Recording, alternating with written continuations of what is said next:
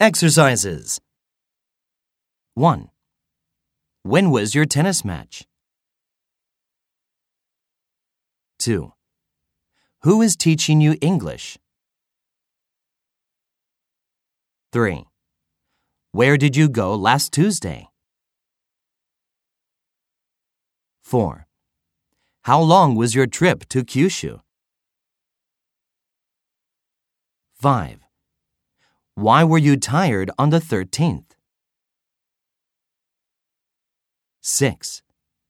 What did you eat for dinner on the 11th? 7. Where is Kathy's wedding? 8.